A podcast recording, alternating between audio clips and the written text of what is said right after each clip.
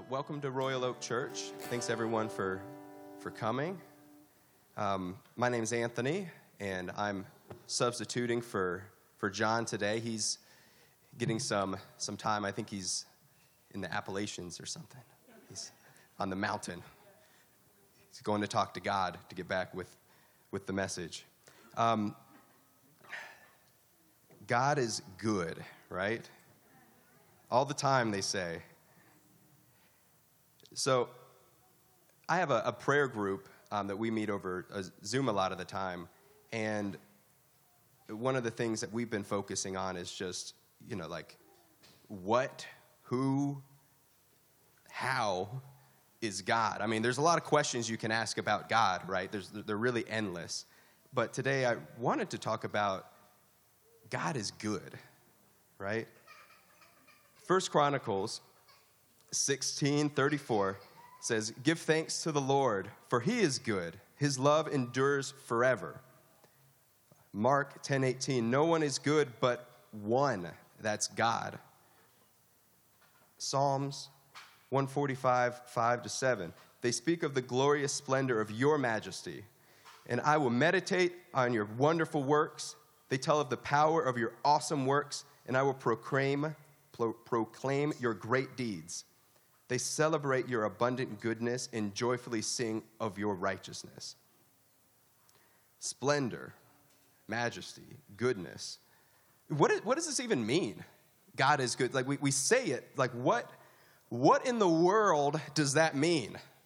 Like, what? Uh, and, and, how do, and how do we know it, right? How do we know what it means? Like, anytime I think about explaining something like this, or really anything to do with God, I think you run a danger. One danger is explaining, trying to encompass everything that God is into a message to which no one can understand, and we're all just like, well, that's way too much, because it just can't be achieved anyway. And then the other thing that you can run into is, well, you think, okay, what's, what's a way to simplify so everyone can understand, which I think is, is the best way, but you always run into that it's just impossible. I can't explain to you how good God is. All we can do is, is try to learn a little bit more, right? So we can feel how, how good God is. One clue that something is good is because it feels good. Now, granted, this isn't perfect, right? Because, you know, you know drugs, for example, you know, can, it's different, but there's, there's good feelings that are, that are bad. But we can, we can feel it. And the opposite, we can, when we lie, when we shirk responsibility, maybe when we hurt other people, it, it's our conscience. It, it, eats us alive. It, it doesn't allow us to simply get away with it. Uh, when we wrongfully get something that maybe we don't deserve, or, or something even rightfully, but we feel like, oh, I don't deserve this, it's like you feel guilty like, like you get a sick feeling in your stomach sometimes, and it just, it just doesn't go away. This is for the believer and the unbeliever. Now, for the believer, our spirit is honed, and with the assistance of the Holy Spirit, we learn to hear the whisper of our Father. Right? So it's not just conscience. We, we, we know His voice, we, we hear it, and we know it more the more we hear it. This helps us discern clearly what is good, what is not what's of God? What's of the enemy? What's, what's part of the mission? What's part of the distraction? For the unbeliever, the conscious still does not leave them alone, right? Our very nature was still created by God in His image. We cannot ignore, no matter how hard we try. Living as a, as, as a self contradiction, the unbeliever which was, which was all of us at, at one point, we walk in darkness as a being of light created as a reproduction of the very being that uttered literally billions of stars, the whole universe, into existence with one breath. Even the unbeliever has to, has to come to terms with what this means. And I don't, I don't think that they can, right? I think it, it naturally leads to confession. It's, it's like a, a piece of a puzzle, right? We want to fit it in so badly sometimes. It's like, ah, it should fit. And it's like, no, if you just, it doesn't count if you just force it in there. That you can't, like, it's a different piece. You know, it goes, it goes somewhere else. It's just not made for that spot. Now, even the un- this is to say that even the unbeliever knows that God is good. I don't know that he knows that he knows that God is good, but he knows. That makes sense. Just think about that for a second. Uh, so, Romans 118 to 25 says, The wrath of God is being revealed from heaven against all the godlessness and wickedness of people who suppress the truth by their wickedness. Which again reminds you that, I mean, things, in, in some way, things are black and white, right? We choose, you choose, you're, you're with Jesus or you're against him. You choose, you choose to do good or you choose to sin. You choose God. Some of this is, is, is, is, simple. It, it's not, and this is what it's saying in Romans, is that the truth is being suppressed. They, they know the God that we're talking about. Since, and it continues, since what, we, what may be known about God is plain to them, because God has made it plain to them. For since the creation of the world, God's invisible qualities, his eternal power and divine nature, has been clearly seen, being understood from what has been made, so that people are without excuse. Being understood from what has been made. For although they knew God, they neither glorified him as God nor gave thanks to him, but their thinking became futile and their foolish hearts were darkened. Although they claimed to be wise, they became fools and exchanged the glory of God of the uh, the glory, sorry, exchange the glory of the immortal God for images made to look like a mortal human being, and birds and animals and reptiles. Therefore, God gave them over in their sinful desires of their hearts to sexual impurity, for the degrading of their bodies with one another. And it ends with they exchanged the truth about God for a lie and worshiped and served created things rather than the Creator, who is forever praised. Amen. I thought about just taking this entire time just, just to thank God, you know. Uh, but it, it seemed like speaking about how good He was was perhaps a way to do that as well. Who is forever praised, amen. God, even though we, like it says, even when we don't see it, He's working. God is, is working. There are so many good things. The earth doesn't necessarily need to have good things. The fact that each one of you can, can get up each morning and try to put together something for their families. The fact that you show up, if you go to the library, that there's books there, and that the, the librarian had, had the love, or at least the compassion, or at least something in the heart to say, you know, I need to make it work today, I think is, is proof of God's existence. There's no necessity for anything to work or anything to be good. None of this, none of it comes together without a God that's good. Now, the qualities of, of a God that is good merciful, and this is just a few sinless, patient, powerful, committed, beautiful. Again, it's impossible to fully articulate this with words or examples, but we have to try. We're made to lift his name high. How high? As high as we can reach. As high as we can reach because he deserves more, right? It's like, oh, all we can, all we can do. First, while I was becoming a Christian, I thought I knew just, just a little. You know, I would say my, like on the scale of one to ten, three. It's like, oh, I'll learn more. It's a big book. I'll get to like six at some point. And I got there. I got to six. And then you realize that it's out of a hundred. It's not out of and then you get to 15 and you're like, it's out of a thousand. It's like, okay, I'm starting to notice a pattern here. The more I know, the more that I know that I don't know. Because there's just, there's just, which is knowing something, right? Because it is something, and it's, it's not nothing to learn that you're just in constant pursuit. In fact, it's, it's wonderful, it's beautiful, that pursuit of knowing more about God, because there's so much more there Maybe I'll see the 10,000 at some point, or at least see that it's there and not really fully understand it. Perhaps then, though, again, I have difficulty fully articulating this. And maybe this is what beauty is something we know immediately, stirring our spirit. Speaking about beauty specifically, there's something in it that stirs our spirit that reminds us reminds us of the divine. A song, a painting, churns something old that lives inside of us on just a fundamental level that we can't we can't explain. That's why maybe you need the music. It's why you need the painting. And this is for the believer, this is for, for the non believer as well. The beauty of the mountains when I drive down in the morning, this is my favorite. Uh, a rare morning, because I live on the top of Chester Gap, which is like 2,000 feet up.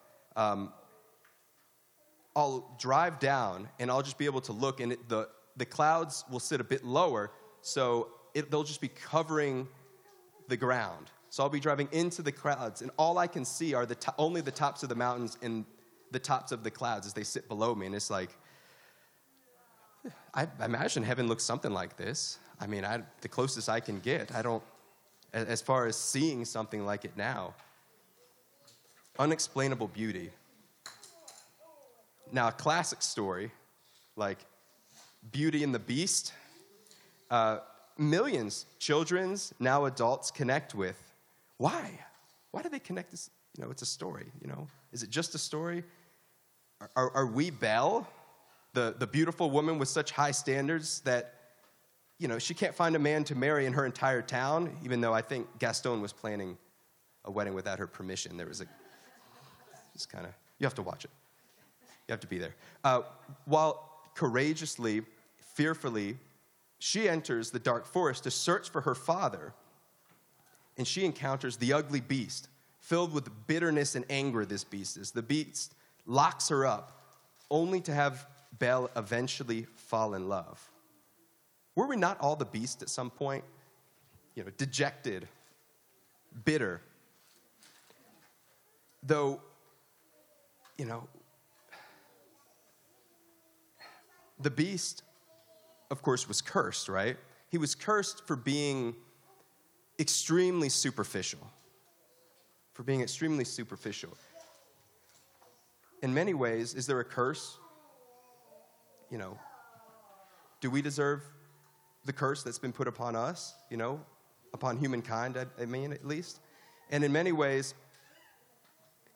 maybe it's not just a curse, but maybe it's also a way to push us towards emancipation. Something terrible to push us towards freedom, towards change, towards transformation. Coming face to face with beauty the beast increasingly responds with bitterness, almost like Cain killing his, his brother. Spite God. Why am, I, why am I not good enough? Why am I not accepted just as I am? Why do I need to change? Why is my sacrifice not acceptable? It's easy to spite God. However, even, even in the man cursed into a beast, something glows from within. There's something, right? people made in the image of God, even though we cover it with so much, you, know, you, you try to get it off. It's, it's like tree sap. You get it on your arm and you, you just keep scrubbing, scrubbing, scrubbing. It won't come off. Now, it's just not going to come off.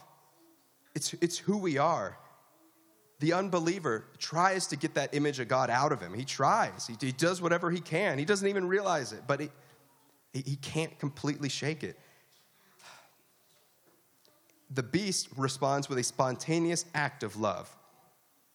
He sees Belle in danger one day. She's being attacked by wolves, and the beast, having in years not really done anything nice, nearly loses his life defending her.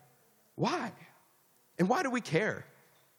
Is it not that that Belle, some sort of archetypal, you know, obedient, strong, beautiful woman, made by God pointed to something greater. The beast, just like with the painting, just like with the music.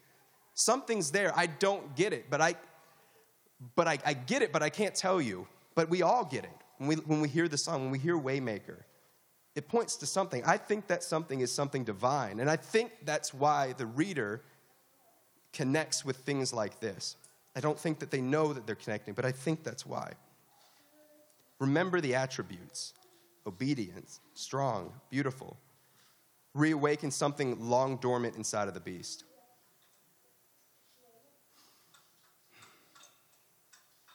What are they connecting with? In Ezekiel 36, 26, it says, says this So I'll give you a new heart and put a new spirit in you. I will remove from you your heart of stone and give you a heart of flesh. This is truly a gift, a divine gift. And every time I see the mountains, this is why, you know, there's people that question God's existence. Um, there's people that think different things about God.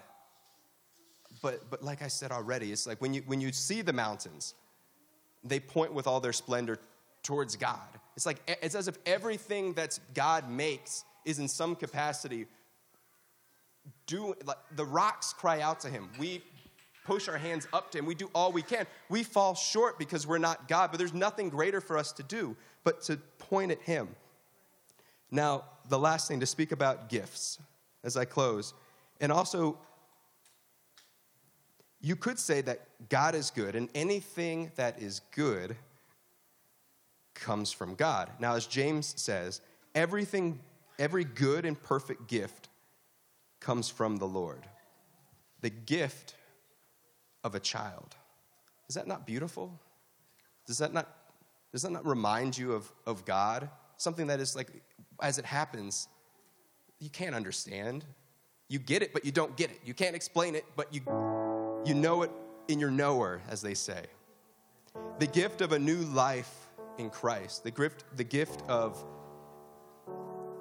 just being weighed down and then coming to the God and knowing that, well, if there's a good, there must be a bad. If there's a good, there must be a judge because it naturally separates. And just saying, it's like, well, I deserve, you know, forgive me, Master. And the chains just come off. As he came after you. Not a deserved thing, but a, but a gift. Again, a gift because he's because he's so merciful and he's good. An evil person through Christ, choosing to resist his evil and fight for the redeemed lives of his family and his friends, committing to be a force for God. The gift of perseverance through an impossible year that transforms you. So, no, I, I, I can't, again, I can't tell you how good God is. I, it's, that's, not, that's not possible. I can tell you that every time I learn how good He is, I learn how much more I don't know about how good He is. It's way greater than what you think. If you took the person had the highest thoughts about who God was on the whole planet, it wouldn't come close to who He was. But just like the mountains, they point to Him. They're beautiful, and you say, it's like, oh, who created this, right? An accident? I don't think so. That's not possible just like the mountains, all we can do is reach up. That's all we can do. He is deserving. Every day, He gives us hope, He gives us a purpose, He leads us, He protects us. Times are hard sometimes, but He helps us overcome, and He's there with us all the time. He's always working for our good. I want to pray, and then I'll invite Pastor Michelle up to, uh, to say a few things. God, have us remember just how good you are this week, God, and everything that we do. Weird bills keep coming. Taxes are due, but God's good. The government does whatever, but God's good. God is good. God has this. God, have us never forget and have us understand even better each day. Teach us a little bit more, God. Teach our children more. Have us, have us learn by our children, from our children, perhaps, about this. Sometimes it seems like they know more than we do. In Jesus' name, amen.